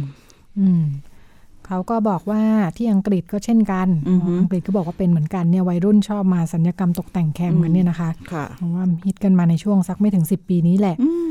เพราะว่าเอออันนี้เขาบอกว่าสาเหตุเอ่อที่ปรึกษาด้านสูตินารีเวชของลอนดอนคลินิกเนี่ยบอกว่าค่ะสาเหตุเกิดจากวัยรุ่นเหล่านี้เนี่ยคือดูหนังโป๊ค่ะ อืมอืมดูหนังโป๊แล้วก็เห็นว่า อวัยวะเพศหญิงของนักแสดงหนังโป๊เนี่ย มันดูสวยงามมันจะต้องเป็นมาตรฐานแบบนี้แน่ ๆ เลย สิ่งที่อืมสวยงามต้องเป็นแบบนี้เหมือนค่ะเหมือนดาราสวยต้องหน้าเหมือนอั้มอะไรอย่างเงี้ยนะอ่าอันนี้ดูหนังโป๊ไงค่ะอวัยวะเพศสวยต้องเหมือนในทีวีอย่างนี้ค่ะวัยรุ่นชายก็เชื่อแบบเดียวกันอืมก็เลยนี่แหละนำไปสู่การต้องไปผ่าตัดอืมตกแต่งให้มันดูสวยได้มาตรฐานนี่แหละอืม แล้วก็บอกว่าอ่าปีที่แล้วนะคะ ก็มีข้อมูลว่าองค์กรควบคุมสื่อโฆษณาของประเทศอังกฤษนะคะ สั่งแบนโฆษณาของคลินิกสัญญกรรมไป เพราะว่าคลินิกเนี้ยโฆษณาอือฮึอวดอ้างนะคะว่าจะสามารถผ่าตัดให้อวัยวะเพศหญิงเนี่ยดูเป็นธรรมชาติ อืมมากกว่าเดิมอืมอืมอะไรคือธรรมชาติอะไรคือธรรมชาตินี่แหละอืมหน่วยงานเขาก็เลยบอกว่าเอ้ยพูดแบบนี้ไม่ได้นะคะอืมจะบอกว่าเป็นธรรมชาติมากขึ้น ก็จะทำให้คนเข้าใจผิดอืม เพราะจริง ๆ แล้วธรรมชาติก็คือมันไม่เหมือนกันนะคะใช่ไม่มีแบบไหนดูเป็นธรรมชาติมากกว่ากันค่ะเกิดมาเป็นแบบไหนก็เป็นธรรมชาติแบบนั้นนะคะอืมซึ่งแต่ละคนไม่เหมือนกันค่ะอืมต้องบอกว่ามันเป็นธุรกิจนะ อันเนี้ยค่ะเป็นธุรกิจเพื่อความงามที่มันใช้ใช้ใช้โอกาสค่ะทางความเชื่อที่มันถูกสะสมกันมานานค่ะเรื่องความสวยความงามมันต้องเป็นแบบไหน แล้วมันก็ทำให้มีการเสนอสินค้าที่จะทำให้ตอบสนองกับ ความเชื่อนั้น งั้นสัญญกรรมเป็นโจทย์หนึ่ง แต่เวลาเราพูดเรื่องสัญญกรรมเนี่ยค่ะเราอย่าเพิ่งกระโจนไปสู่ว่ามันจะคือเพื่อความงามแล้วมันเป็นสิ่งไม่ดี เพราะเข้าจริงแล้วเนี่ยค่ะเอาเอาเข้าจริงในมุมของทางการแพทย์นะคะ สัญญกรรมเนี่ยมันมีสัญญกรรมที่จะแก้ปัญหาสุขภาพเยอะแยะอืมมากมาย สุขภาพกายสุขภาพใช่จิตค่ะ สุขภาพกายสุขภาพจิตค่ะแล้วก็สัญญกรรมเพื่อช่วยทำให้คนมีชีวิตความเป็นอยู่ที่ดีขึ้นเนี่ยก็ค่ะเยอะมากอย่างเช่นเราค่ะมีบางคนถูกไฟ ไหม้น้ำร้อนลวกค่ะเป็นกรณีถูกอุบัติเหตุเงี้ยเขาค่ะก็ต้องสัญญกรรมเพื่อให้ค่ะเขาได้ใช้ชีวิตได้ปมันกเกิติดมาเพื่อการนี้เนาะอืมใช่อย่างค่ะบางคนเนี่ยถูกไฟคลอกปากล้างหมดอค่ะย่างเงี้ยก็ต้องค่ะสัญญกรรมปากให้สามารถสัญญใช้กรรมงานไม่ได้ไม่ดีในตัวเองถูใช่กไหมต้องค่ะ มันมีค่ะเพื่อสุขภาพหลายอย่างแล้วนั่นค่ะแล้วสัญญกรรมที่ เกี่ยวข้องกับเรื่องอวัยวะเพศเนาะค่ะก็ได้ตอบสนองถ้าเราค่ะเบรกแรกเราพูดเรื่องอุ้งเชิงการกล้ามเนื้อค่ะหย่อนเนี่ยมันมีผู้หญิงหลายคนมีปัญหาจริงๆนะคะค่ะโดยเฉพาะยิ่งสูงหญิงสูงวัยอะค่ะเรื่องของการปัสสาวะเล็ดการค่ะไม่เขาไม่กล้าใช้ชีคววิตบคุมตัวเองใช่ควบคุมกล้ามเนื้อไม่ได้เนี่ยเนาะถ้าเราะเคยได้คุยได้ฟังค่ะคนเป็นพ่อเป็นแม่อายุเยอะๆหน่อยอะเนาะค่ะอ่า ห้าสิบหกสิบเนี่ยแกไม่อยากไปไหนละอืมก็ถามทำไมนะค่ะโอ้ยฉันน่ะฉี่บ่อยค่ะ แล้วปวดขึ้นมามันไม่เหมือนสมัยก่อนกั้นไม่ได้ มันกั้นไม่ได้ค่ะอะไรอย่างเงี้ยค่ะเนี่ยเขาทำให้ชีวิตการใช้ชีวิตนอกบ้านมันหมดโอกาสเลยค่ะเพราะรู้สึกมันเป็นปัญหางั้นอืม สัญญกรรมอาจจะช่วยได้ในกรณีค่ะที่รุนแรงแบบนี้ค่ะนะคะงั้นการบริหารอุ้งเชิญการน่าจะเป็นการเตรียมตัวตั้งแต่ค่ะวัยเด็กนะวัยวัยเขาบอกว่ารุ่นวัยสาวจริงๆแล้วการบริหารเนี่ยได้ผลดีกว่าการผ่าตัดหถูรือกอะไรต้องทั้งหมดถูอีกกนะต้องทั้งหมดทั้งค่ะมวลนะคะแต่ด้านหทีนึงก็เป็นวิธีธรรมชาติเนาะใช่ค่ะแต่พอการอย่างที่คุณรัชดาพูดอะนะคะค่ะว่ากระแสมันมาเนี่ยเพราะว่าค่ะเพราะว่ามันมีมันมีตัว เขาเรียกว่าอะไรนะ การค่านิยมบางอย่างที่มันค่ะส่งผ่านสื่อ ส่งค่ะผ่านวัฒนธรรมอะไรอย่างเงี้ยงั้นงั้นเรื่องสุขภาพผู้หญิงโดยเฉพาะยิ่งยิ่งเรื่องความงามเนาะค่ะมันจะต้องมีตัวกรองงั้นอย่างค่ะที่กรณีอังกฤษเนี่ยชัดเจนค่ะว่าการควบคุมโฆษณาของเขาเนี่ยมีประสิทธิภาพนะค่ะเขาคงจะเป็นเบื้องหนูอะไรนะ แมววิ่งไล่จับหนูอยู่พอสมควร แต่เขาก็มีศักยภาพมีค่ะ อะไรนะอันนี้คิดว่าน่าสนใจตรงอืมคำอธิบายว่าทำไมมันถึค่ะงถูกจับถูกปรับกันเนาะถูกไม่ใช่เพราะแบบลามกอนาจารค่ะห้ามดูห้ามพูดเด็ดถูกขาดค่ะ แต่แต่มันก็ไปมีทำค่ะให้เด็กค่ะเชื่อค่ะแล้วก็แห่กันไปค่ะหาสร้างความเข้าใจสร้างผิดความเข้าใจนอะผิดค่ะงั้นองค์กรควบคุมสื่อโฆษณาของอังกฤษก็ค่ะทำงานได้อย่างมีค่ะประสิทธิภาพและมีเหตุผลอธิบายที่ชัดเจนว่ามันค่ะเกิดขึ้นและเชื่อมโยงกับความคิดความเชื่อในสัตว์ค่ะในเรื่องเพศค่ะที่มันทำให้คนเข้าใจผิด แล้วก็นำไปค่ะสู่การซื้อบริการนี้อย่างไรงั้นค่ะน่า น่าลองหันมามองในสังคมไทยว่าเรามีกลไกการควบคุมสื่อแบบไหนยังไงค่ะบ้างอะไรเงี้ยอาจจะเป็นบทบาทที่กสทช อาจจะต้องมาค่ะลองดูว่ามันจะควบคุมคอนเทนต์ตรงนี้ได้ยังไง ควบคุมให้สื่อความตงนี้รู้ได้ด้วยเนาะช่ให้ความรู้กับอืมผู้บริโภคได้ด้วยค่ะอย่างการที่เขาพูดว่าเอ่อจริง ๆ แล้วธรรมชาติของแต่ละคนไม่เหมือนกันเนี่ยอืมดิฉันว่าหาฟังยากเหมือนกันนะใช่อืมก็เออมีความรู้ความเข้าใจในเรื่องนี้ค่ะแล้วก็สามารถ ให้ข้อมูลค่ะได้ด้วย ซึ่งอันเนี้ยสอดค่ะคล้องมากเลยค่ะ คุณรัชดาคำว่าธรรมชาติของแต่ละค่ะคนไม่เหมือนกันค่ะดิฉันมูลนิธิสร้างความเข้าใจเรื่องสุขภาพค่ะผู้หญิงเนี่ยจัดเวิร์กช็อปนะคะค่ะจัดเอออบรมเนาะ training ในเรื่องสุขภาพผู้หญิงในมุมมองใหม่เนี่ยค่ะเยอะมากนะคะ แล้วก็อืมทำกับผู้หญิงหลาย หลายเศรษฐะเศรษฐฐานะอะนะคะ หลายค่ะชนชั้นทั้งกลุ่มผู้หญิงทำงาน กลุ่มผู้หญิงในชนบท กลุ่มผู้หญิงเมืองที่ค่ะอยู่ในชุมชนแออัดอะไรเงี้ยอืมแต่เราพบว่าค่ะพื้นฐานเหมือนกันของผู้หญิงทุกคนก็คือค่ะเขาอยากรู้จักแล้วก็เข้าใจค่ะร่างกายตนเอง โดยเฉพาะอืมอย่างยิ่งในเรื่องสุขภาพทางเพศ ค่ะ งั้นเทรนนิ่งของเราเนี่ยก็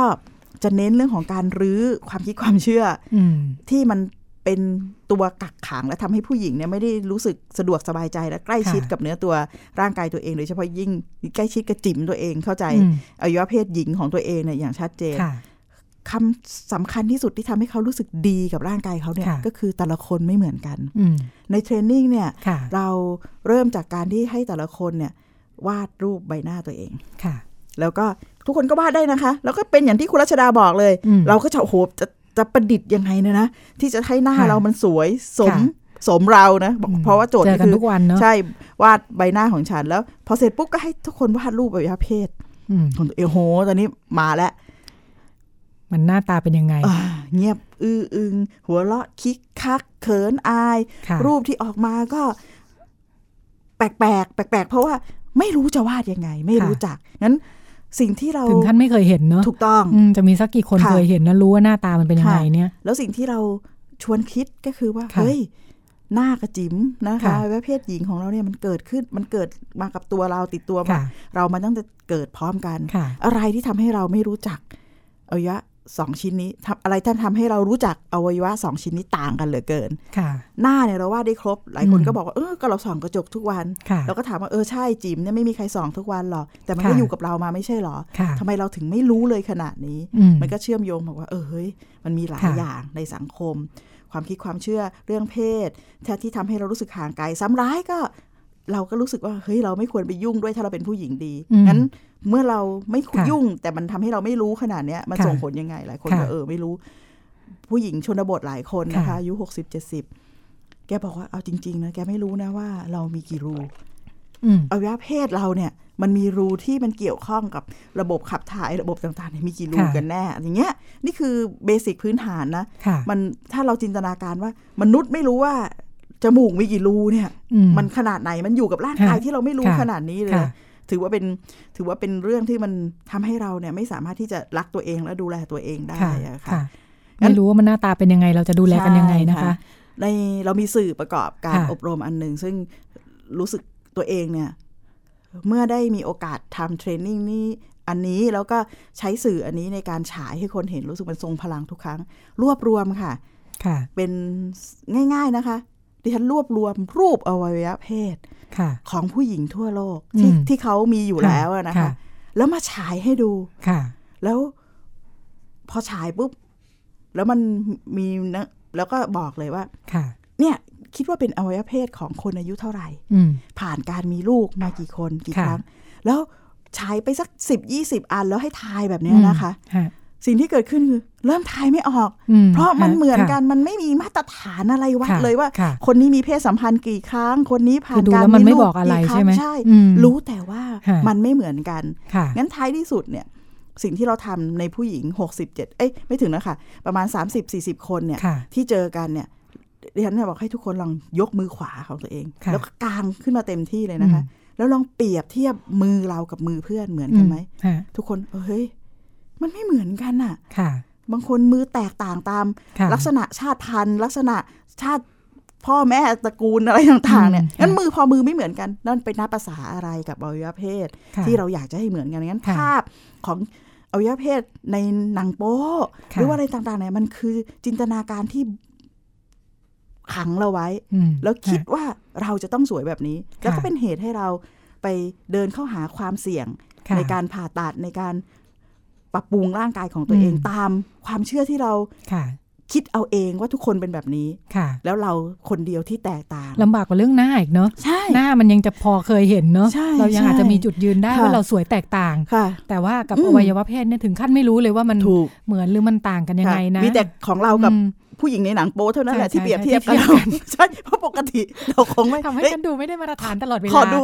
ขอดูจิ๋มหน่อยได้ไหมก็ก็ไม่ใช่อืใช่ใช่งั้นหน้านี่ยังเห็นเออนะว่าดารามันสวยค่ะต่างกับเพื่อนบ้านหรือว่าอะไรอย่างงี้ใช่ไหมคะแต่บางครั้งอืมสิ่งที่บล็อกเราเนี่ยค่ะเพราะมันเป็นเรื่องเพศอะค่ะค่ะ เรารู้อยู่แล้วว่าหูแต่ละคนไม่เหมือนกันปากค่ะแต่ละคนไม่เหมือนกันอืมแต่มันบล็อกเราก็คือ ทำไมเราไม่คิดเราว่าจิ๋มแต่ละคนไม่เหมือนกันอืมมันทำให้เราคิดว่าเฮ้ยจิ๋มที่สวยมันคืออะไรอะไรอย่างเงี้ยค่ะอืมอืมก็นำไปสู่ความพยายามที่อาจจะนำไปสู่ความเสี่ยงต่างๆ อย่างใช่ที่เราว่ามาค่ะก็ต้องเป็นเรื่องความพอดีจริงๆเลยค่ะเนาะแต่เรื่องนี้เนี่อืยมเราจะปล่อยให้ผู้หญิงเรียนรู้ด้วยตัวเองลำตามพัมีงตามเกิดไม่ตัวได้ใครตัวมันไม่ได้งั้องค์กรที่ค่ะทำงานเกี่ยวกับสื่อโฆษณาต่าง ๆ องค์กรค่ะที่ทำงานเกี่ยวกับสื่อที่ จะดูแลเรื่องเนื้อหาค่ะที่เหมาะสมเนี่ยมันไม่ใช่เนื้อหาว่าห้ามโป๊ห้ามเปลือยค่ะห้ามมีความรุนแรง ซึ่งอันนั้นก็เป็นเป็นอีกอันแต่ค่ะมันจะต้องดูเนื้อหาที่ไม่ผลิตซ้ำความค่ะคิดความเชื่อที่มันทำให้ผู้หญิงเนี่ยไม่เข้าใจตัวเองอันตรายแล้วก็เป็นที่มาของการขายผลิตภัณฑ์ที่มันค่ะเสี่ยงต่อเรื่องสุขภาพอืมที่ไม่จำเป็นอย่างเงี้ยค่ะก็เป็นงานของคุณจิตติมาจริงๆเลยนะคะค่ะยังมีงานให้ทำกันไปอีกเยอะเลย ในประเด็นที่ยังไม่ค่อยถูกพูดถึงมากนักค่ะ อืม วันนี้เราก็นี่แหละ ว่ากันด้วยเรื่องสุขภาพ และความงามใต้วงขาของเราเนี่ยนะอืมมาจนถึงตอนนี้ก็คงจะนึกภาพออกแล้วว่าเราคุยกันมาด้วยเรื่องอะไรบ้างอือหือหลังจากนี้จะเริ่มคุยให้ฟังถึงอีกกิจกรรมหนึ่งค่ะที่กำลังจะมาถึงเร็วๆนี้อืม นี่ตัดฉากเปลี่ยนเรื่องนะคะเปลี่ยนเรื่องเปลี่ยนเรื่องเดี๋ยวเดี๋ยวคุณผู้ฟังยังเปลี่ยนวโหมงดแขนวงขาอยู่ยังงงคือคือความจริงมันเป็นเรื่องค่ะที่สัมพันธ์เชื่อมโยงกันค่ะนะนะคะค่ะเวลาเราพูดเรื่องสุขภาพผู้หญิงเนี่ยค่ะมันมักกระโจนไปสู่เรื่องความงามค่ะทันที แต่ถ้าเราจากที่ฟังมาตั้งแต่เรื่อง เจดเอกนะคะค่ะการเอ็กซ์ไซส์อุ้งเชิงกรานของผู้หญิงมาถึงการอบไอน้ำไอน้ำผ่าเอ่อตัดผ่าตัดเนี่ยตกแต่งทั้งหมดเนี่ยมันไม่ใช่ข้อมูลสุขภาพค่ะทางการแพทย์เพียวๆค่ะล้วนๆค่ะแต่มันเจือปนไปกับเรื่องความคิดความเชื่อทางค่ะสังคมวัฒนธรรมค่ะแล้วการที่เราจะดูแลร่างกายของเราค่ะเองได้หรือไม่เนี่ยความเชื่อทางสังคมวัฒนธรรมมีผลมากค่ะข้อแรกข้อสองระบบ ใหญ่ทั้งเรื่องสื่อเรื่องระบบสุขภาพเนี่ยค่ะเอื้อให้เราดูแลตัวเองมากแค่ไหนค่ะงั้นงานต่อไปที่เรากำลังจะพูดถึงเนี่ยมันก็ยังมีเอ่อรูปแบบที่คล้ายกัน ทุกวันค่ะนี้เนี่ยเวลาเราพูดถึงเรื่องท้องวัยรุ่นเนาะค่ะแม่วัยใสเนี่ยเราก็จะนึกถึงเลยว่าเฮ้ยโหปัญหานี้มันเยอะมากมันต้องมีการทำงานเพราะว่าตายแล้วประเทศไทยเป็นที่หนึ่งของเอเชีย เด็กไทยใจแตกมากขึ้นไหมอะไรอย่างเงี้ยค่ะค่ะงั้นใน ระยะเวลาใกล้ๆเนี่ยนะคะ วันที่แปดถึงสิบค่ะ กุมภาพันธ์อืมเราก็กำลังจะมีกิจกรรมหนึ่งค่ะที่จะบอกกับคุณผู้ฟังว่า ไม่ใช่แค่เราคุยกันอยู่สองคนเนาะอือหือมีคนที่ทำงานเกี่ยวข้องกับเรื่องสุขภาวะทางเพศอืมเยอะเลยค่ะด้วยด้วยความเชื่อว่าค่ะการที่จะแก้ไขปัญหาเรื่องเพศของวัยรุ่นนะดิฉันอยากค่ะจะพูดแบบนี้ค่ะค่ะ มันไม่สามารถทำได้ด้วยการที่จะจับวัยรุ่นค่ะมาสอนเรื่อง ถุงยางอนามัย หรือเรื่องการให้ความรู้เรื่องยาคุมกำเนิดแล้วเขาจะไม่ท้อง เพราะว่าแค่แค่แค่อย่างที่พูดไปเหตุผลเนี่ยก็เป็นไปไม่ได้แล้ว เพราะเรายังอยู่ในสังคมที่เชื่อว่าเฮ้ยเด็กที่ดีเนี่ยไม่ควรยุ่งเกี่ยวกับเรื่องเพศงั้นกระบวนการการทำงานเรื่องนี้เนี่ยมัน จำเป็นมาก ๆ ที่จะต้องอาศัยวิธีคิดทั้งทางด้านสุขภาพเนาะทางมุมมองของสาธารณสุข วิธีคิดการมุมมองของการสร้างสังคมและสภาพแวดล้อมที่ดีให้กับเด็ก ซึ่งอันนี้ต้องเกี่ยวข้องกับครอบครัวแล้วก็ชุมชน และมุมมองในมิติเรื่องของกฎหมาย ว่าเฮ้ยเราจะมีมาตรการหรือว่านโยบายอะไรบ้าง ที่จะช่วยให้เด็กเนี่ยมีความปลอดภัยในเรื่องนี้จะพูดถึงว่ากระแสความตื่นตัว แล้วก็กระแสที่มองเห็นว่านี่เป็นเป็นปัญหาระดับชาติเนี่ยเกิดขึ้นมานานแล้วนะคะตั้งแต่ประมาณ 5-6 ปีที่ผ่านมาจนกระทั่งปีที่แล้วเนี่ยมีหมุดหมายที่สำคัญในทางนโยบายก็คือเรามีพรบป้องกันและแก้ไขปัญหาการตั้งครรภ์ในวัยรุ่นนั้นจาก เมื่อกลางปีที่แล้วเนาะที่มีมีพรบอันนี้ประกาศบังคับใช้เนี่ยดิฉันมองว่าในปีนี้เป็นต้นไปนะคะหกศูนย์เนี่ยมันมันอยู่ในช่วงที่เราจะขับเคลื่อนกฎหมายนโยบายเนี้ยไปสู่การปฏิบัติให้เห็นผลได้จริงงั้นหัวใจสำคัญของพรบฉบับนี้เนี่ยนอกจากพูดเรื่องของการทำงานเชิงบูรณาการ ในกระทรวงที่เกี่ยวข้องเนี่ยไม่ว่าเป็นศึกษาสาธารณสุข การพัฒนาสังคมและความมั่นคงของมนุษย์แรงงานนะคะ แล้วก็มหาดไทยที่ดูแลองค์กรปกครองส่วนท้องถิ่นเนี่ยในเชิงของการบูรณาการแล้วสิ่งที่กฎหมาย อันนี้พูดชัดก็คือ การที่จะทำให้เด็กและเยาวชนมีความปลอดภัยในเรื่องเพศ มันคือการต้องเคารพสิทธิ ของเขางั้นการเคารพสิทธิของเขาเนี่ยไม่ใช่ว่าเด็กพูดอะไรต่อไปผู้ใหญ่ปิดปากนะคะ แต่เราจะต้องสร้างสังคมที่ทำให้เขาเนี่ยมีโอกาสเข้าถึงข้อมูลสุขภาพ ที่รอบด้านโดยเฉพาะอย่างยิ่งเรื่องเพศ สร้างสังคมที่จะมีบริการสุขภาพที่มันตอบสนองกับความหลากหลายของเด็กและเยาวชน และมีระบบการให้ความช่วยเหลือ ให้มันสอดคล้องกับสถานการณ์ชีวิตของเด็กและเยาวชน งั้นคำว่าสิทธิในที่นี้เนี่ยก็คือการมองเห็นว่าอะไรคือโอกาส และการมองเห็นว่าอะไรคือจะช่วยให้เขาแก้ปัญหาได้เนี่ยแล้วก็สร้างมันไว้ ซึ่งเป็นหน้าที่ของสังคมโดยรวมค่ะก็จะมาพบกันในงานนี้นะคะ ชื่อว่างานประชุมสุขภาวะทางเพศ ระดับชาติครั้งที่สองนะคะชื่อตอนว่าเซ็กซ์เปิดในวัยรุ่น เปิดพื้นที่เพิ่มความฉลาดรู้เรื่องเพศ ครั้งที่สองแล้วนะคะคะเราเคยจัดกันครั้งแรกเมื่อสองปีที่แล้วเนอะใช่ค่ะครั้งนั้นเป็นชื่อตอน ท้องวัยรุ่นการตั้งครรภ์ในวัยรุ่นเลย ใช่ก็เป็นการรวมตัวกันของคนที่ทำงานเกี่ยวข้องกับการเรื่องเพศเนาะแล้วก็เราก็เป็นชื่อตอนว่าเป็นของวัยรุ่นก็เป็นช่วงที่ผลักดันกฎหมายป้องกันและแก้ไขปัญหาการตั้งครรภ์วัยรุ่นนี่แหละ ช่วงนั้นเราก็ผลักดันกฎหมายกันอยู่ แต่ก็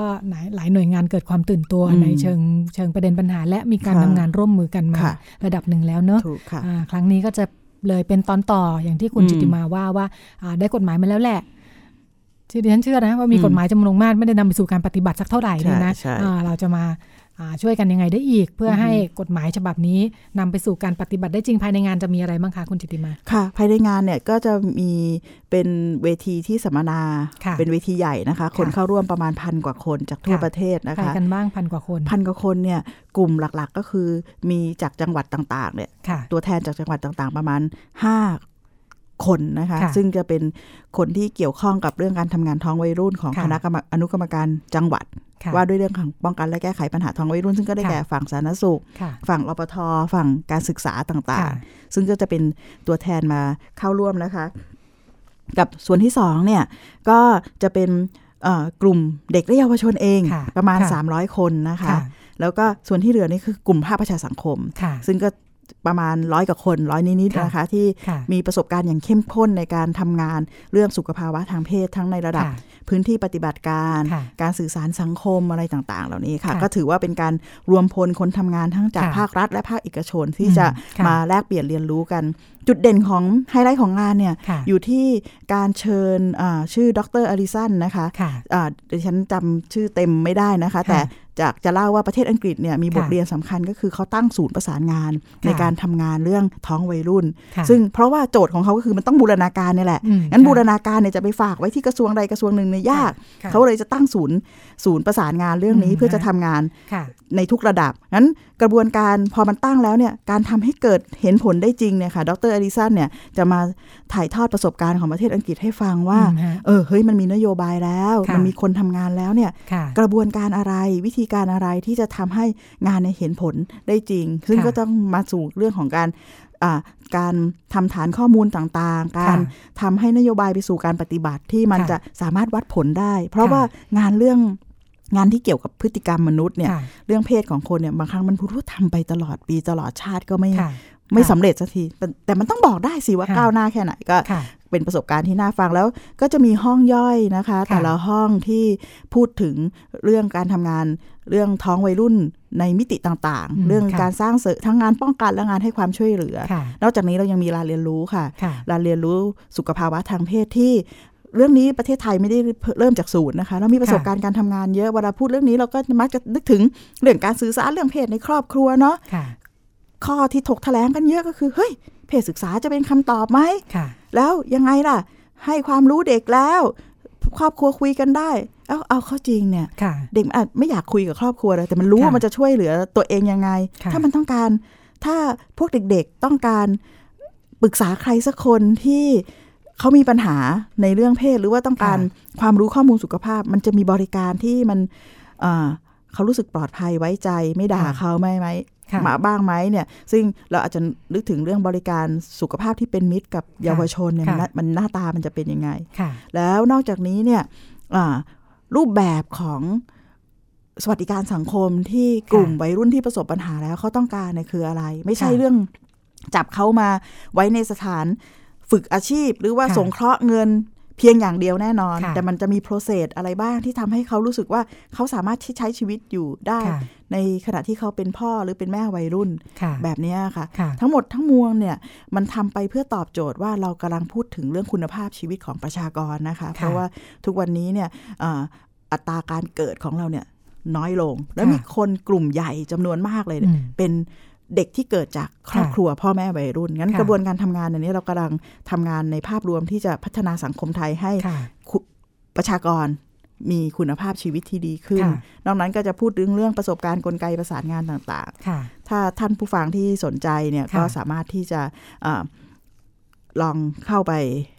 ดูนะคะในค่ะหา ฟังข้อมูลสัมมได้ไหนนาอันนี้เจ้าภาพคือเอ่อเจ้าภาพหลักคือสำนักงานกองทุนสนับสนุนการค่ะสร้างเสริมสุขภาพ หรือสใช่สสค่ะนะคะค่ะแล้วก็ร่วมกับเอ่อหน่วยงานอีกสักเยอะกี่หน่วยงานนะที่เราค่ะรวบรวมโลโก้กันอยู่ใช่ไหมเยอะมากเลยเยอะมากนะคะเหมือนคราวค่ะที่แล้วเนาะคราวที่ค่ะแล้วเราก็จัดกันก็มีคนเข้าร่วมเอ่อปีที่แล้วประมาณ 2,000 กว่าคน ใช่ค่ะ 2,500 คนค่ะ ครั้งนี้จัดที่เอ่อโรงแรมมิราเคิลค่ะแกลนถนนวิภาวดีนะคะใช่ค่ะอะค่ะผู้เข้าร่วมก็ประมาณอ่าน่าจะพันกว่าคน แล้วก็อ่ามีตัวแทนเยาวชนด้วยอ่าอือฮึส่วนทั้งข้าราชการเองในหลากหลายกระทรวงนะคะ แล้วก็อ่าภาคภาคประชาสังคมค่ะที่อ่าทุกคนหลายคนเคยทำงานอ่าด้านนี้อยู่แล้วเนาะค่ะจำได้มาแลกเปลี่ยนประสบการณ์มุมมองการทำงานซึ่งกันและกันรวมทั้งอ่ากฎหมายได้มาแล้วเนี่ยหลังจากนี้จะทำให้มันเกิดภาพรวมขับอืมเคลื่อนไปในภาพใหญ่ได้ยังไงบ้างค่ะประสบการณ์ที่เคยทำกันมาก็น่าจะ มีคุณค่ากับตอนนี้แหละเนาะใช่ค่ะทำมาได้ผลไม่ได้ผลยังไงบ้างอืมก็เป็นบทเรียนเพื่อจะเอาไปใช้ครับในการทำงานต่อไปค่ะ ก็เอ่อผู้อันนี้อันนี้ผู้ที่สนใจคนทั่วไปเข้าร่วมได้ไหมคะ ต้องลงทะเบียนก่อนล่วงหน้าค่ะ เขาค่ะเขาเปิดไว้สำหรับร้อยที่เท่านั้นสำหรับอ๋อผู้ค่ะสนใจทั่วไปเป็นะนคะสำหรับคนทำงานเป็นหลักเนาะใช่ค่ะค่ะเน้นสำหรับแต่หลายคนน่าจะสนใจทำงานเพราะว่าเป็นหลัทำกงานน่าจะเอ่อหลายคนก็อาจจะมีงานที่เกี่ยวข้องกับเรื่องนี้อยู่เนาะค่ะค่ะ สามารถเปิดดูที่เว็บไซต์ของสทางสสสสก็น่าจะได้ได้น่าจะค่ะมีข้อมูลนะคะค่ะก็เอ่อคราวนี้ให้ความสำคัญกับกับวัยรุ่นนะคะเอ่อคุณจิตติมาเองเนี่ยอยู่ในคณะทำงานค่ะค่ะ ซึ่งปีนี้ทราบว่ามีตัวแทนเยาวชนเอ่อออหืออยู่ในคณะทำงานที่ที่ร่วมร่วมวางแผนการจัดงานนี้ด้วยเลยใช่เนาะค่ค่ะมันก็คือว่าเราพูด เรื่องของวัยรุ่นเนาะค่ะแล้วเราก็อยากให้วัยรุ่นเรามักจะส่วนจะคิดเองไหมใช่ใช่คิดเองงั้นงานงานครั้งนี้เนี่ยค่ะคณะทำงานจัดงานเนี่ยมีค่ะเยาวชนนะคะค่ะเป็นหนึ่งในกรรมการที่ร่วมจัดงานด้วยค่ะงั้นกลุ่มเยาวชนเนี่ยนะคะ ซึ่งทางอ่ากองทุนแห่งสหประชาชาตินะคะกองทุนประชากรแห่งสหประชาชาติ UNFPA นะคะ UNFPA เนี่ยค่ะได้รวมทีมเยาวชนค่ะ จากที่ต่างๆ เป็นนักกิจกรรมนะคะค่ะแล้วก็ทำยังไงที่จะทำให้เยาวชนเหล่านี้เนี่ยได้มีโอกาสส่งเสียง ส่งเสียงไม่ใช่ร้องขอค่ะ ร่วมร่วมคิดและร่วมออกแบบค่ะในการทำงาน ซึ่งตัวแทนกลุ่มเยาวชนเนี่ยค่ะเขาก็ได้ออกแบบเวทีอภิปรายนะคะ เป็นเวทีค่ะอภิปรายใหญ่นะคะ เรื่องเซ็กเปิดในวัยรุ่นทำอย่างไร ให้วัยรุ่นจะได้เป็นเซ็กเปิดอย่างแท้จริงอืมก็คงค่ะจะพูดให้ฟังค่ะว่า เออ จริง ๆ แล้วเนี่ยข้อค่ะมูล เรื่องเพศแบบไหนที่เด็กเนี่ยต้องการค่ะรูปแบบกระบวนการที่จะทำให้เด็กเนี่ยค่ะเข้าใจเรื่องเพศของตนเอง เพื่อนำไปสู่อืมความฉลาดรู้เนี่ยเป็นอันนี้อเขาย่างก็ไรคิดหัวข้อกันเอง ใช่ค่ะอะไรนี่เขาอย่งคิดใช่ไมหัวข้อกันเองเขาเชิญค่ะวิทยากรกันเองด้วยนะคะอ๋อค่ะค่ะอย่างเช่นเขามี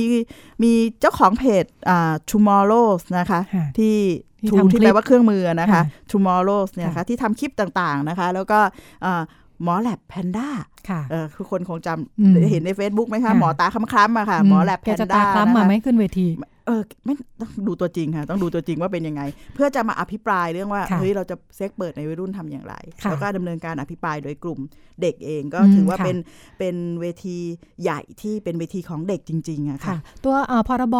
การป้องกันและแก้ปัญหา การตั้งครรภ์ในวัยรุ่นเองก็มีตัวแทนเยาวชนอยู่ในถูกต้องคณะกรรมการระดับชาติเนาะกลไกต่างๆใช่ค่ะค่ะระดับชาติที่มีนายกรัฐมนตรีเนี่ยทราบว่ามีเอ่อตัวแทนเยาวชนสองคนค่ะค่ะอยู่ในที่ประชุมอือหือบอร์ดระดับใหญ่เลยด้วยใช่ค่ะค่ะรวมทั้งเอ่อ บอร์ดในระดับจังหวัดอือหือทุกจังหวัดนะคะค่ะก็ถือว่าเอ่อพยายามสร้างสร้าง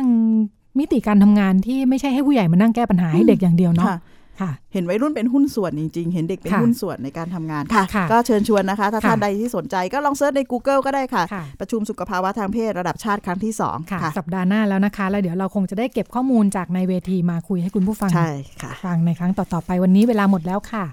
ดิฉันนัชดาธนาภาค และคุณจิตติมาพานุเตชะ ลาคุณผู้ฟังไปก่อน พบกันใหม่สัปดาห์หน้าค่ะ สวัสดีค่ะ ค่ะ สวัสดีค่ะ